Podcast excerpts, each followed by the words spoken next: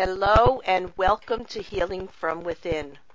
I am your host, Cheryl Glick, Reiki Energy Master Teacher, medium, and author of my newest book, A New Life Awaits, sharing an understanding of our universal connection to all of life, both here and beyond, and ways to align our energetic and physical world for greater efficacy. Today I welcome Professor Stephen G. Post, author of God and Love on Route 80. By the way, I've been on Route 80 many times.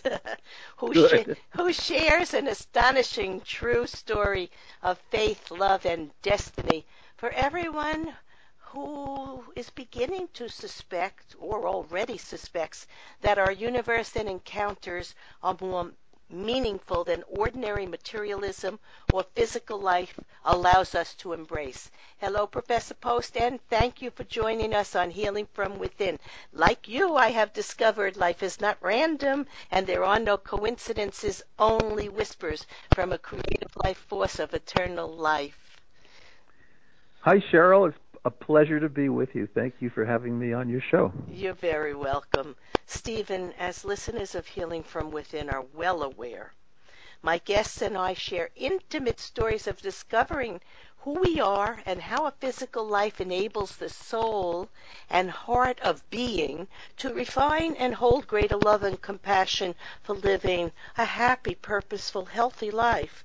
Beyond the duality of soul and physical life, there is only unity, goodness, and a gratitude for nature, man, spirit. In today's episode of Healing from Within, Professor Stephen Post will share how sometimes things happen that reveal an apparent pattern or plan or meaning to the workings of the world. An awareness of the eternal infinite mind beyond space and time that sustains the universe is with us all the days of this life and beyond as we find God, redemption, forgiveness, and the understanding that we are all connected. Steve and I always love to ask my very astute and awakened authors to think back to their childhood and remember a person, place, or event that may have shown them the interest and lifestyle they would embrace as an adult and the life path they would follow. So think back for a minute. Well, in in my case, it really goes back to a dream I had when I was 15. Now I don't know if that's early enough in life. That's early, that. yeah, yeah. Of course it is. And and that's really the basis of God and Love on Route 80, the hidden mystery of human connectedness, because it is about premonition and synchronicity. Uh, I was actually uh, from Long Island, and I, at a very young age, about 12, went up to New Hampshire to a boarding school called St. Paul's. And unlike most of my friends up there, I was always interested in spiritual classics and all kinds of mystical kind of sorts of writings. Uh, and and when I was 15, I had a recurring dream in uh, uh, a year's period, a year window, and I had it six times. And can I tell them, can I tell your audience, audience about the dream? Tell us the dream, of course. Well, so it was early in the morning, and I really wasn't quite sure if I was fully awake or not, but it was kind of betwixt and between. Uh, and um, I would have this sort of dream premonition. Um, I would see a road to the west. It was very hard to see far on the road because it was all filled with silvery gray mist. And then out toward the end of the road, I I saw to my left the contours of the face of a young man with very stringy, dirty-looking blonde hair, and um, and then an angel appeared, mainly the face of an angel, but with wings as well. And it said in a very uh, feminine, uh, empathic voice, If you save him, you too shall live. Because the youth was kind of leaning out over over an edge as if to jump, and I didn't know what to make of it. And so then all the mist, uh, all the silver gray went away, and uh, there was bright blue light, and the dream was over. But you didn't forget that dream, did you? No, because, well, I, you know, I because I, it was I, more than a dream; it was a spiritual visitation. Yeah. It it probably it probably was. I, I you know I, I always looked upon it as a mystery and as more than a dream because it recurred six times over a year. So if I had just had it once, I would have chalked it off to sort of an adolescent anxiety, you know, yeah. a, a, a moment of dyspepsia, a bad hot dog. But, right. you know, but it was actually more meaningful than that. And and I had a great uh, sacred studies teacher up there, uh, an Episcopal minister, Rod Wells, and we talked about the class, uh, about the the dream in class with my various mates, and and he he actually uh, took me down from Concord to New Haven, uh, uh, and I talked about the dream in a class at Yale Divinity School. Uh, again, I was a kid, uh, uh, but it was a class on adolescent spirituality, and and so they really asked me lots of really great questions. Among among them, you know, what did it mean to you? And I said, well, we all read, you know, Ralph Waldo Emerson's essay on the Oversoul up there at St. Paul's, but it, to me, it was more than just a piece of beautiful literature. It was also a truth about the connectedness of our minds, and that our minds. People didn't use the word non-local mind back then like they do now with Larry Dossey and Deepak Chopra, but but just the idea that our minds are not simply uh, uh, the the outcome of physical brain of cells mm. of tissue, but that our minds are part of a larger consciousness and and and I told them that to me the dream um, felt like it was this infinite mind kind of breaking through my everyday consciousness. And it was. It and was. It was. And it was exactly that. You know, as a medium, uh, I connect to that energy. Everything is energy. Every thought we have and every thought from spirit is an inspirational energy, and it can never be destroyed. So, hmm. yes, we are part of that divine, call it universal energy, God, spirit, whatever you want to call it. It exists. And it is guiding each of us, even through times like now. Now we're living through, you know, a coronavirus. Whoever thought that this was going to happen in our lifetime? Mm-hmm. Nothing like this has ever happened in my lifetime. And uh, there are reasons.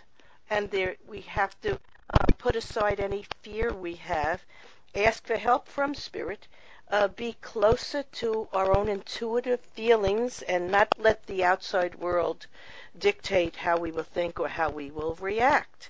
So you have learned that. You've learned it early in life. You started very early in life. See, I didn't I didn't have this experience until 26 years ago when I was very sick with the flu very, uh-huh. very sick. So I was in the state you described, not quite up and not quite able to sleep and very uncomfortable. And all of a sudden, my grandfather was at my side, right at my right side. I knew it was him. It was a shadow, but I, I knew it was him. And he was saying to me, You have to write something for your father.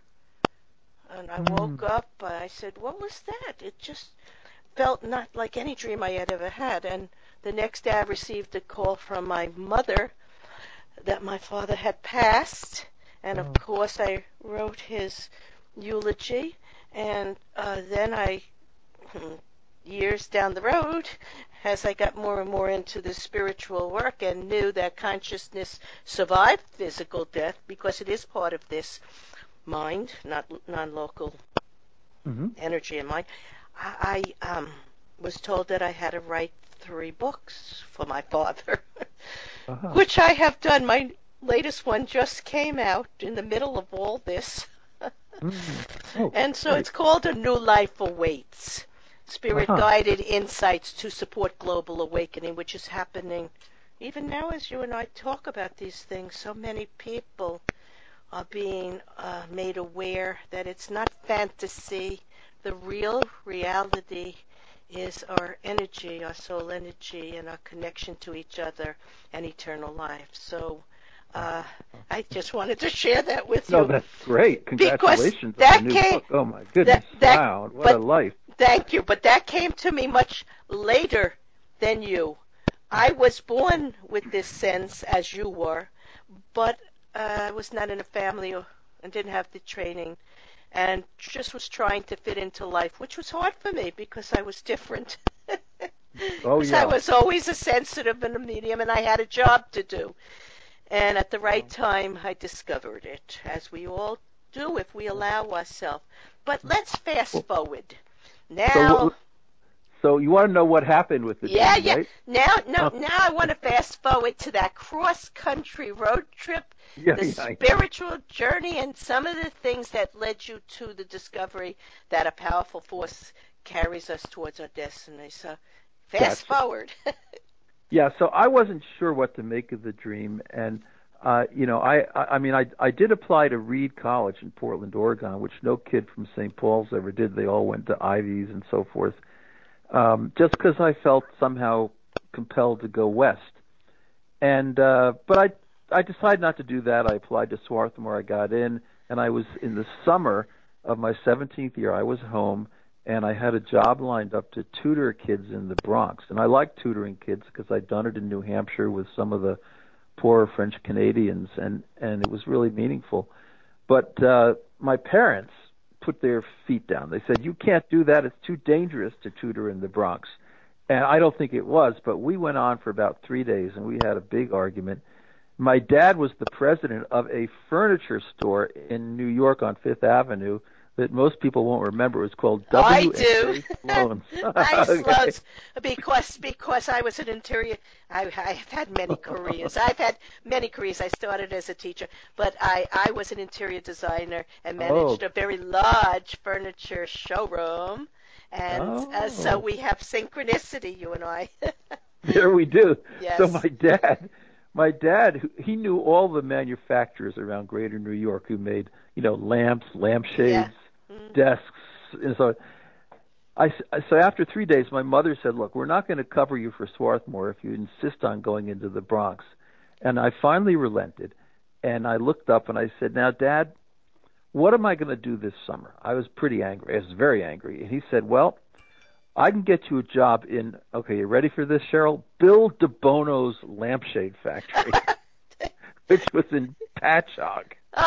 and, and so I dro- I drove my dad's pretty rickety Mercedes 190 to Patchogue for two weeks, and I worked in an assembly line cutting cardboard. Ugh. And Bill DeBono was there with his big cigar, and I had my Siddhartha book in my pocket, and and and this was just not my thing. So one Friday night, I drove east on the Sunrise Highway, and I spent the evening with my friends. I had some friends in West Hampton Beach who were from school, and about um, about eleven o'clock, I said, "Look, I'm going to drive west. I'm just going to drive west because I think there was something to that dream." And the other thing is that this argument with my parents is so bad, and I'm not going to spend one more day working at Bill DeBono's lampshade factory. You are there very bold and brave. Wow. well, well, well, there was a pull, but there was also a push. I mean, the push was I was not going to settle for this su- that summer. So I drove, I drove, uh, I drove west Sunrise Highway. I took the Southern State. I got on the LIE. I went through the Midtown Tunnel, and I actually, for the first time in my life, I drove across the George Washington Bridge. And then there were two signs. One said 95 south, but there was no south in the dream. And the other sign said Route 80 west. I said, "That's me." so I I drove on Route 80 west, and about five in the morning, I was in the middle of Pennsylvania, somewhere near Lewisburg, and I was beginning to doubt myself. I thought, you know, I'm going to do a U-turn over the Midway, and I'm going to get home before my reputation is completely trashed. But lo and behold, at that point, at just at that point, generator cars in those days had generators. They don't now, but when the generator went out, you had no electricity, no power. The engine was dead. So I just everything was just suddenly gone, and I managed to get over on the right shoulder. It, this, there's just a little bit of of of early morning light, and I look out. There's miles and miles of cornfields, and there's no phone booth, nothing. So I did what a what a kid would do. I pulled a piece of paper out of the glove compartment and I wrote to the in pencil to the Pennsylvania State Police. I, this I was very creative. Very oh, yeah. creative. Yeah, I said, please return this car to Henry A. V. Post, 44 Davidson Lane East, West Islip, New York, 516-669-5655 from his son Stephen, who no longer works in the lampshade factory. Wonderful. And I put it on the on on the you know uh, you know behind the windshield where the police would see it. I took my classical guitar, uh, my Siddhartha book, and my fifty bucks uh, in my wallet. Put my thumb out, and this big white truck came by, and a guy flung the door open, and they said, "Where are you going?" And I said, "West," and he said, "I'll get you to Chicago." I'm going to cut this short, but basically, what happened was I spent the summer in the Mission District, and I was a member of the Nichiren Shoshu Buddhist temple where they chant Nam Myoho Renge Kyo, and I lived mm-hmm. with my cousin George Lamont, who was a, a former Green Beret and and I and and just a great guy. So I do you the... do you think it was a coincidence that you ended up there for that spiritual summer? That uplifted you and, and, and emboldened you to go on with your future. Do you think it was a coincidence? Oh, oh no, I don't because because I just not, uh, not at all. And and George was was he you know he was a North Carolina grad, just a tremendously interesting guy, and and so I I spent a lot of time playing classical guitar Villalobos, Tárrega, Granados, and Hispanic restaurants in the Mission District, which is the Hispanic area, and a little bit dangerous. And and I um uh, oh by the way, my my father uh uh had the car towed back to New York and it got fixed, okay? And Probably he wasn't cost a fortune. yeah, he wasn't oh yeah, he wasn't real happy. And so so I, what happened that summer was I I drew a really bad uh number in the draft lottery. And so I called the people at Reed, even though I turned them down. It's a liberal arts college in Portland and I and I said, you know, I need a school to go to. So they said, all right, we'll let you in again. And so uh, early September in the morning, I'm in front of the Nichiren Shoshu Temple on Market Street with my cousin George, with a couple of mentors, and and they gave me a Gohonzon, which is a scroll. It's a beautiful Japanese scroll, and it's got beautiful symbols on it like infinite mind, uh, interdependence, uh, uh, you know, uh, oneness of spirit, these kinds of things. And and and I put it in my in my backpack, and I said goodbye, and I took the Market Street bus. I got to the Golden Gate uh, Park, and I walked across the park, pretty long walk, and I got to the foot of the Golden Gate Bridge, and I walked up on the left on the ledge, and um, it was really thick, cloudy. It was a pretty early morning, and uh, for deep fog, and I couldn't really see more than say three feet in front of my nose. And I got to the middle of the Golden Gate Bridge, and at that time they just had very low um, uh, fencing, like waist high, between the walkway and then this ledge. And if you were on the ledge, you could jump into the into the San Francisco Bay below. And so I, I heard this sort of slight rustling to my left, and I looked and I squinted, and I saw the contours of the face of this young man who looked like the person I'd seen in my dream. Mm-hmm. And he looked at me, and he and I said, "I truly hope that you're not planning to jump." And then he started screaming because I interrupted him, you know, and and and it was unbelievable. He was saying life is empty nothingness. He was quoting Macbeth. He was a pretty thoughtful guy but I don't know if he was drugged out or not. But he was he was very on the edge, and he was leaning out. And he was going to jump, and then I said, "Look, I don't want you to jump." And he said, "Why not?" And I said, "Let me tell you this story." And I told him all about this. I told him about the dream at St. Paul's. I told him about Yale. I told him about the the the the, the, the job, the fight at home, uh, the Mercedes leaving it uh, with a note to the Pennsylvania police, and it's the whole nine yards took me about a half an hour. I was very quiet and calming when I told him this, And then he said, "So you're crazier than I am." And I said, "Yeah, but but you took his mind off Yeah. his sadness or distress at the moment, and somebody cared enough to spend time, and that was a turning point for that young man. And Yeah. and and you- for me, and, for me, okay for you because you knew the dream was real Yeah. and you knew you were guided to do this and you understood uh, Yeah. God's infinite mind and uh, yeah, Yeah. it was just a, a, um like a foretelling of your destiny and purpose to help people. Yeah, yep. beautiful. So yeah. So I told him, I told him, I said, look, um, if you step over the fencing, I'm going to give you something. And I pulled the Gohonzon out of my backpack, and I said, I'm going to give this to you, and it's going to change your luck. You're going to have so much luck, you know, all your life. Because the Buddhists are into that luck thing, and and so he actually came over the over the fencing, and I opened the scroll. I explained it to him, and I and he was his name was Harry, and I said, Harry, I want you to take this, and I want you to. I gave him a few bucks. I said, I want you to walk down to, to the foot of the bridge, go across the park, take the bus, and here's a note to my cousin George, 4 Chenery Street. Dear cousin, this is Harry. He needs a shower. Please let him sleep where I slept and take him down to the temple to meet Gus and all the people there. And uh, and so we we waved goodbye, and I went north on the bridge. And as I went north on the bridge, just like in the dream, all of the clouds, all the fog, all the silvery mist, it all just completely evaporated, and there was nothing but bright blue light. And I was Mm. headed up north. There was your blue towards- angel. that was my blue angel.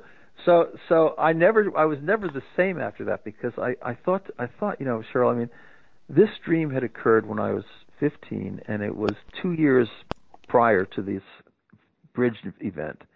And it was 3000 miles away. And so it convinced me that somehow like time is a mystery like you know some people say the physicists that we there is no such thing as time it's No, there's of, there's no time and space, only in this physical world that we're creating with our mind or thoughts. Mm-hmm. Beyond here, in the realm of eternal energy and life, uh, there's no time wow with wow. anyone at any time. Yeah. Just as your thoughts guide you, it is incredible. Because in meditation, I've been in that space, and my consciousness, I was just a small speck of life, like an atom of life, and I knew it was me. I knew everything about me, but I, I was only this small speck of, of um, life, and there I Mhm. was in the unconscious, call it the non-local void, uh, and we are so much more than we appear to be in this physical world.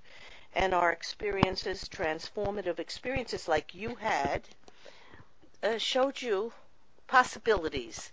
And the possibilities are just endless. But I want to go on to Kathy Chaplin of Highview Residences, who cares for Alzheimer's patients Yes. in London Yes. and Canada.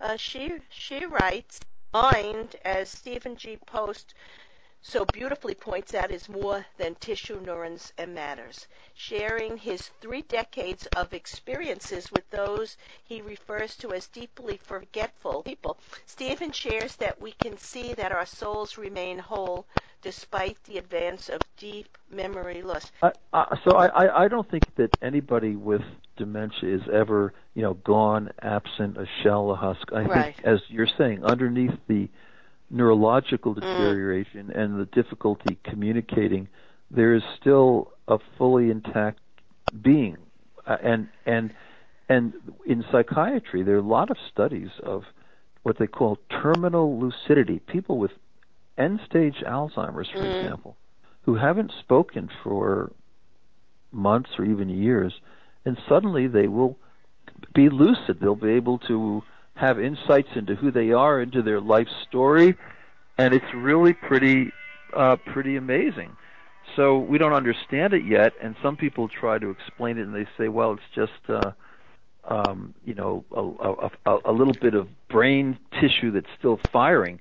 But that doesn't make sense. What we're really recognizing is that that who we are is eternal, Yes. and and and and and and once we acknowledge that, then we can care better for these people because we realize that you know what, Grandma's still there.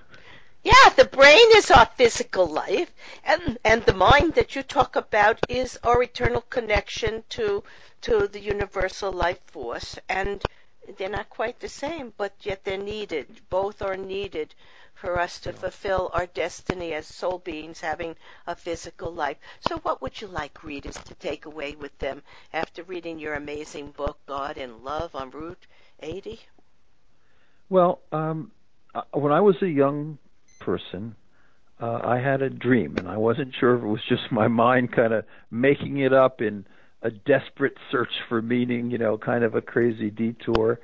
But but I thought maybe it meant something. And in the end, I truly believe that it that it did.